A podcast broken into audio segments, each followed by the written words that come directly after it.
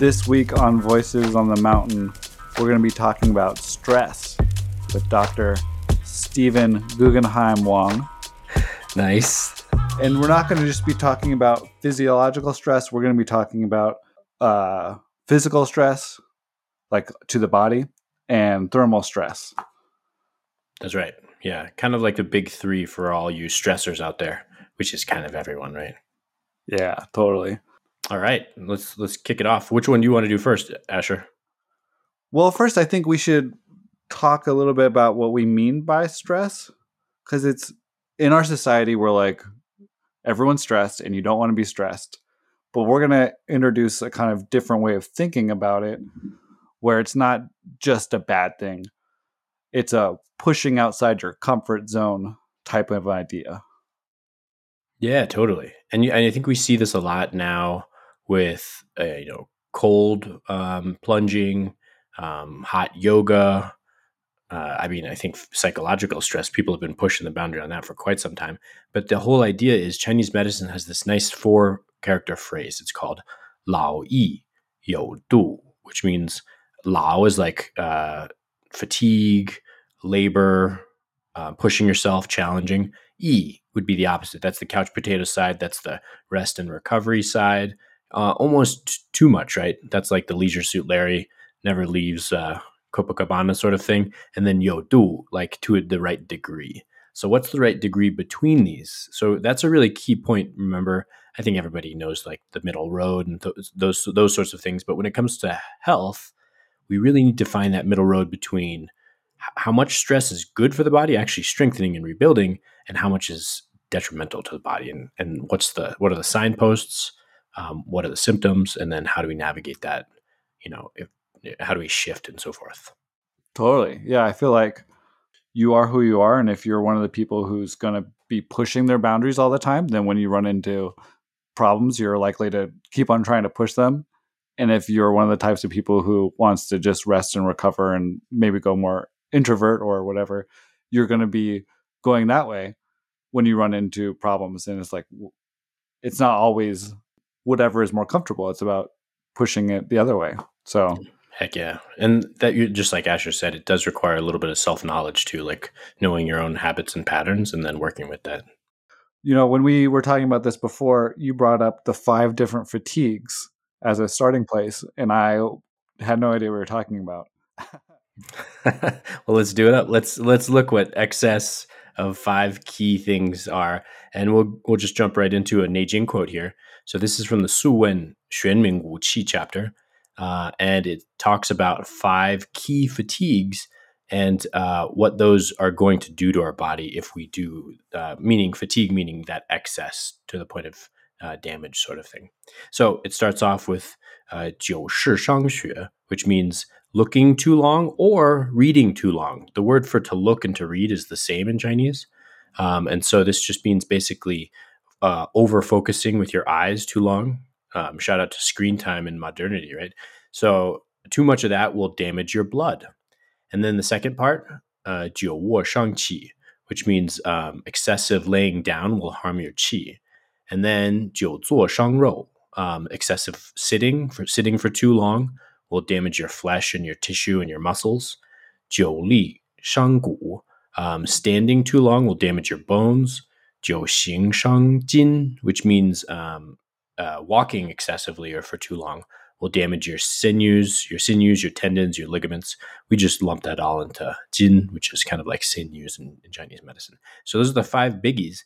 And for any of you five elementers out there, you can probably already start seeing connections, right?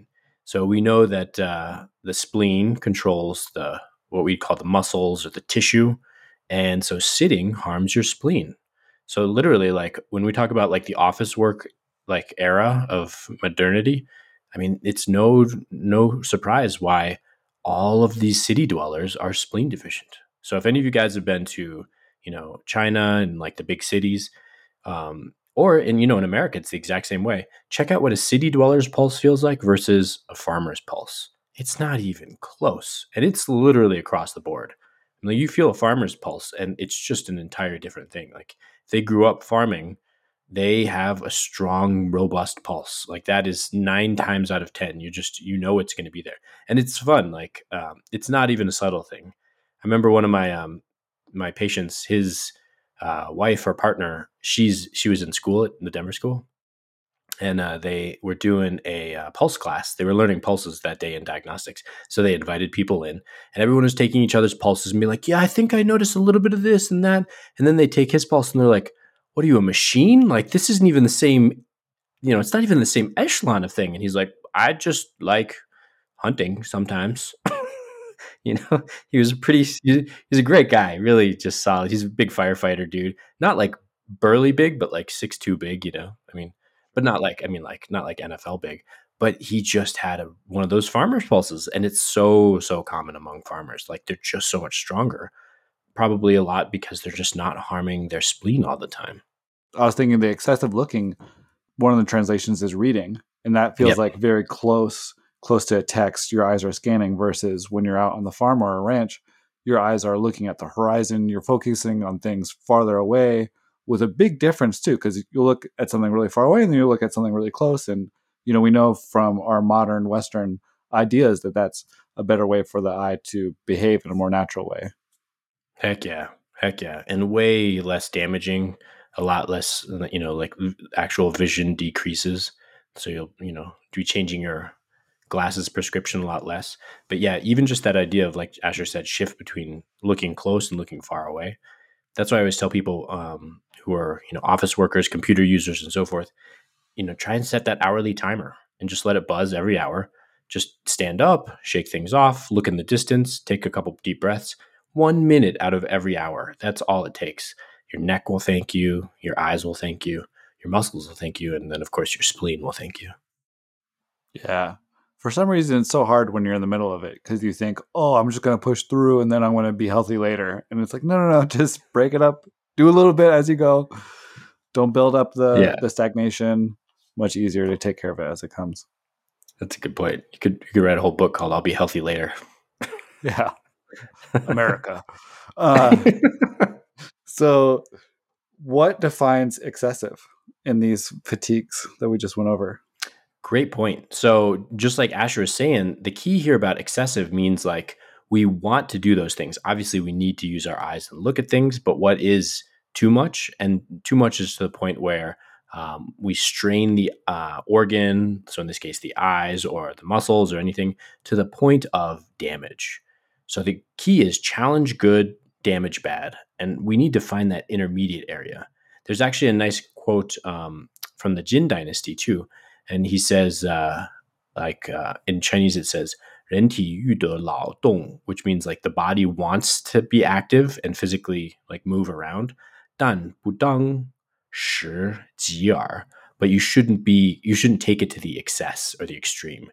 Meaning we, we want that movement. We want that um, challenge to the body, just not too much. So we can actually break it down into three different ones. So let's just do a basic physical one. So let's do exercise because most people are I think trying to exercise a lot, right? So if you go and work out, what's what's some signposts that you did it right, and what's some signposts that you did it wrong? Um, if you're sore in uh, multiple muscle areas, or you know, kind of in, not just in like one single muscle, but sore in a whole area for about a day, oh, you knocked it out. That was exactly right for you. And you probably don't want to do that every day because the next day you want to do something else and let that area rest, right? If you're sore for two days, push it a little too hard. And if you get more sore in that second or third day, you pushed it way too hard. Then you're actually pushing it towards potential injury. So if you get more sore the second day, that just tells you, you know, you probably haven't done this thing. And people are like, oh, but now I'm weak. Yeah, but you're probably just, you know, if it's shooting a bow and arrow, maybe you're out of bow and arrow practice. That doesn't mean you're weak everywhere. You're just good at what you do, right? So I think there's a pride thing that comes into it. I see it a lot with people who come back to activities right? So, like for instance, if someone is like a martial artist and then they take five years off, they come back and spar and they're trying to do the exact same like drop sweeps that they did the when they when they were there before. Oh man, that's a recipe for everybody getting hurt. Yeah, I've been there. It's it's hard because I think you remember what you used to be able to do, and you're like, yeah. Like why can't we we, we do that? uh, come on, body. But did should equal do. Uh, yeah, it yeah. just doesn't, right? No. And it's not like you'll not get back there. That's the thing. It's just, you know, I try and tell people it's all about patience. You know, when it comes to physical exercise, the two biggest words I always tell people gradual, consistent. And like, I, I really think the first 40 years of our life are just to learn consistency because the last 40 well it should really be the last 60 or plus years of our life because shoot if we're not aiming for 100 we're doing something wrong. But the last like 60 80 years of our life you can be just as strong as really as you want to be. Um, i met this 70 year old man in china. He was notably stronger than any of us and we were in our 30s or 20s actually a lot of my classmates yeah they were in their 20s his chest was like twice as big as us. He didn't even start exercising till he was 60 he was a bus driver for his whole life then at 60 like his like he, he was a bus driver for the neighboring college. It was the fashion college in beijing. And he's like at 60 he retired because they do it a little earlier on the communist side of the world you know? Good for them. Um and well you still have some good years left. Got a little zest in there. And uh you know he was like well i heard exercise is good so i decided to hike a hill or a mountain every other day. And then on the other days i'd go uh, work out on the bars in and he came to our college which is right across the street to just do like pull ups and push ups and stuff. And he started as a 60 year old man who hadn't worked out his whole life. I met him when he was 70. His chest was twice the size of all of us. He was doing like these V style chin up things. We were like, What? You're holding that position while you do the thing? And then, so we had to like learn. It took us weeks to learn what he was doing and like to build up the strength for the different exercises. All I'm trying to say here is age is not the restrictor, the restrictor is the consistency right? If he takes a day off, he'll feel it. He's 70. But if, you know, a 20 year old, especially a 20 year old male who's got like testosterone pumping out their ears, they take two weeks off, they're not even going to know the difference. Um, and so that's the whole thing is age is generous, right? Youth is generous, I should say, but it's like kind of that time period to learn consistency. And if you're not learning consistency by the time you're 40, your body is not going to appreciate it. So it's all about those slow, gradual changes and staying consistent. So consistency always beats quantity. Awesome. So good guideposts for those weekend warriors out there. Nice. If you're so- sore on day two, too much. If it gets worse on day two, you really did too much. Mm-hmm. You betcha. And how do you know if you did? And if you didn't, if you're not sore the next day, then you then you didn't do enough. Yeah, that's a good point. As as long as you increased your energy, you probably did some. Um, and then I think that's you know for all the uh, there's people that just just do exercise science and all that stuff. But if you're not sore, like you just got a different function, right? You got movement, you got circulation, um, and that could actually even get into the idea of does Chinese medicine prefer strength training to cardio training? And the general gist, we should actually do a whole episode on that. That'd be fun. Yeah, but, yeah. Kind of the teaser is um, cardio is about moving, right? So if your goal is move the blood, move the fluids, move the chi, that's it. And if your um, goal is strengthening an organ, specifically usually the spleen, then it's about strength training. Gotcha. I usually think about it, yeah, as the movement and a free flow of movement because you watch those old guys do the one inch punches and the amount of force they generate off of nothing and you're like well it's not because of his big muscles anywhere. It's, right? There aren't big muscles anywhere. It's about how he uses his entire body to generate force in such an effective exactly. manner. Yeah. Yeah asher totally for any of you guys who like uh, martial arts or anything like that obviously asia is a great place to go. Um, there's a great um, one of the well-known uh, authors and practitioners in our medicine named tom bisio he's um, out of New York. He he writes about this and stuff in his books too. Um, but anyway, he was talking about like, yeah, he went to China and like these rail thin dudes are pushing him around. And Tom's a pretty well built dude, right? But same thing, like my um, the Bagua teacher that I studied with, he's my um, Bagua master I studied with for the last four years. He uh, actually I met him through Tom. But same thing, he's in his he's 70 and like man, he is fast and strong and accurate. Like nobody messes with that dude, man. And he's 70. Like so it's obviously just like Asher said, he's not like bicepting us out of the way, right? It's all about integrated movement. And so when if you want to think about like there's a lot of different ways to talk about what we call internal martial arts in Chinese medicine.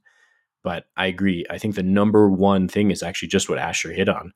It's about integrated movement, right? It is about qi and energy flow. That's true. There is that component. It is about breath. That's true. That is a part of it. But more than anything, it's about that integrated movement. And if you learn how to when you're literally moving your arm to not just move it with through your foot, which is kind of like that is the idea, but sometimes that's such a macro idea that people lose track. It's like, is your elbow tracking with your knee? Is your shoulder tracking with your hip? Is your hand tracking with your foot? Are you guiding up through the root, transmitting through the center, and then um, releasing through what we call the branches?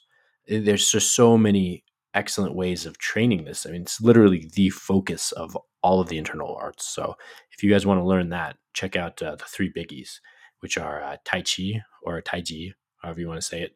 Um, just try and make sure if you find a if you want to go find a good Tai Chi practitioner, find one who does pushing hands or at least teaches you how to apply or or fight. I know that sounds funny, and I'm not saying I'm pugilistic here, but what I am saying is if you don't learn the fighting side of it, you don't actually get the full cultivation side um, because your posture is not right and you, you're not doing everything correct. Uh, you, you know, the fighting and the pushing hands actually forces you to be in the right postural um, alignment and so forth. The second one is called Xingyi Quan, which is sometimes translated as like mind form fist or intention form fist. And then the third one is uh, Bagua Zhang, which is the one I studied a lot. So we talked about the the physiological stress, but we right. haven't yet dive into the thermal stresses. And in America right now, it's pretty big. Uh, the extremes, as always, hopping into ice baths or doing hot yoga. Uh, people are all about adding another stressor to their physical activity or life. You know, they're like, exercise is good, more exercise is better, and oh hey, if we add a thermal stress, it must be like, you know, godlike. And yeah, so what do we think about that? And I know from going through school, there was a lot of like, you know, definitely don't be around cold. Cold is bad. It's really, really bad. don't ever be around cold. and then the we never really touched on on Bikram stuff, but I see a lot of actually uh, patients in my practice that are doing a hot yoga and I have some thoughts on maybe not the best there. Did, you, did I just hear some air quotes around thoughts? You have some thoughts on that one, Asher? Yeah. some some ideas. Some ideas. No, I think I basically the people I see who come out of Bikram yoga usually have tightness in their pelvis mm-hmm. or in their hamstrings and and they they they love yoga because they're good at they're limber already. They're a naturally stretchy person, right? Lots of people that I meet that do yoga do it because they're good at it, not because they're bad at it. And it's that's one of the things where it's like, oh, if you were bad at yoga, it's probably better for you because you're you're tight all over and you need to stretch it out and you're limber. But a limber person loves yoga because they're like, oh, I'm really good at this. Like, look how deep I can get in this pose and just hold it. And then they add the heat part and they can stretch even further. But then the antagonist muscle might not be happy um, and some other things just get tight and and not happy. Like, yeah, you, I mean, you said it exactly right. So, like, it's the same idea that we should be kind of pushing ourselves towards what we're not good at, which, like Asher said, doesn't do great things for our ego. Well, it does, but it's not always fun. Um, but yeah, it's not comfortable. Like, why am I just? It's not comfortable. Yeah. I like being good at things. um, yeah, but like you know, like my brother, it, just I think it's just natural. He's just got so much better balance than I have. You know, I have I had different strengths and well, yeah, different advantages, but he was just more balanced than I was. And so, you know, I could try and push him through a room. That's not a problem, but I can't out handstand him or something. he was just and so obviously that's an area that I should be working on, you know. But it's one of those things. It's like you got to kind of put in the work. You got to realize that um, it's just a reminder that you need a little booster on that side. So just like um, Asher said, yeah, yoga absolutely it's wonderful, and most of us need it. But there is definitely the hypermobile that really do not need that, and they'll fall out of socket. They'll do a lot of other things. Uh, just like Asher said, they'll overcompensate with other muscles if they overstretch certain ones. I mean, that's just a recipe for injury on a lot of levels.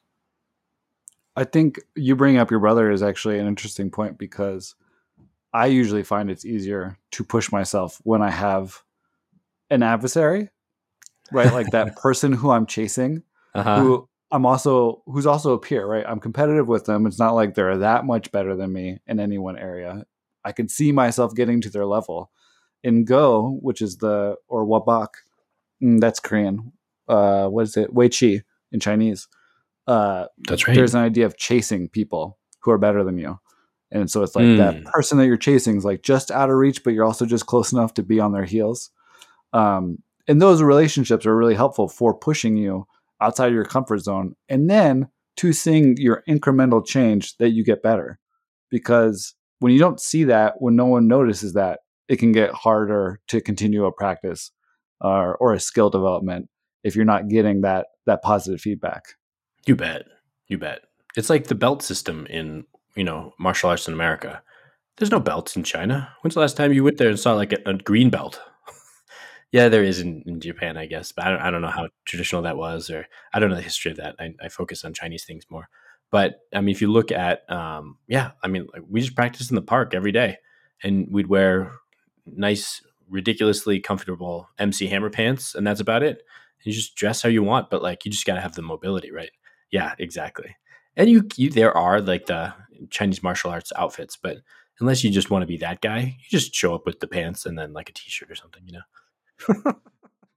yeah, yeah. Usually take the teacher's cues, and I've never seen a teacher do that. Yeah, you don't go full Wing Chun if no one else is Wing Chun. yeah, it would be nice if uh, the foreigners would kind of pick up on the hints, read the room a little, but sometimes they don't. Oh yeah, they have an idea in what their head. Yeah, exactly, exactly, and how that makes it cooler, or and you're like, just just get to the the good stuff there. But uh, yeah, when it same thing, it's it's about that martial arts, like kind of finding that balance, and um, you know, working on what you're good at, and um, or working on what you're not so good at to kind of uh, fill out the resources and fill out your skill set, sort of thing.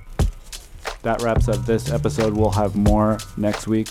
Stick around if you want to dive deep with me and Stephen on some more Chinese medicine. Yeah, I was thinking too, like, this is one of the reasons why I liked the different ideas and professors that push you in like a safe way, right? Because it's like, yeah, show me where I'm weak. You know, like, oh, my pulse taking isn't the best, or oh, my my needlework isn't great, or oh, I should be doing stuff with my offhand while I'm needling, or my palpation, whatever it is. It was just a always a like oh a learning experience, um, and not a not a test that you failed and that's who you were, right? It was just a continuing process of oh here's where i'm weak. Here's where i'll practice get stronger and then come back and do it again.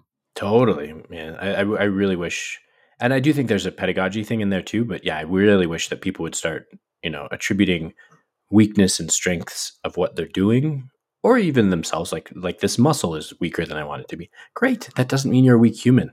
That just means work on that muscle. Just like you said. I mean who goes to school and comes out being like i have conquered the pulse I mean, if they have, they're like an absolute maniac. So don't go to them, right? Um, you know, there's some schools, I guess, in America that don't even teach the pulse. Did I tell you that? I heard about that when I came back. Oh god. Yeah, like there's, and I don't think they teach herbs, and so that's their, I don't know, somewhat rationale. But like they're like, oh, we don't t- teach herbs, so we don't even teach the pulse. Well, it's pretty darn useful. I mean, the Ling Shu in literally every chapter every chapter talks about it and ling shu is really focused a lot more on acupuncture. In fact every channel like of the 12 major organ channels they tell you when the pulse is like this do this. And you're like so i think we should focus on that. Yeah you can't skip that bad boy. Um, and you know it's just one of those things like um, it, it's it just takes a little bit more time. The pulse also shouldn't be mysterious. It should just be a little bit more challenging. Um, but when people make it esoteric and weird they're usually just complicating it because they don't know what it is. Um, it's not it's not mysterious. It's just subtle, and so you just have to pick up subtleties. Yeah, I think the hardest thing about the pulse too is that to to really learn, you have to feel the pulse that like a master or someone who knows what they're doing more feels yeah. too, and then they tell you yep. what it is, and you're like, okay, then that's what I feel. When you're like, I've taken a lot of pulses but had very few instances of a teacher and me going through the pulse, you know, like maybe a dozen or two dozen times versus a couple hundred pulses I've taken. So for me, I'm like always just what's different, what really stands out, and then slowly am cataloging all those experiences to try to like narrow it down to what it means um, in the body. Uh, but yeah, Asher's spot on. I know this is not a pulse class. We should probably talk about that, but I think he's spot on. If you can link it to what you are feeling, Like the first time I ever took a slippery pulse, and I was like, um, my teacher was of course there, my herbs teacher. He took the pulse.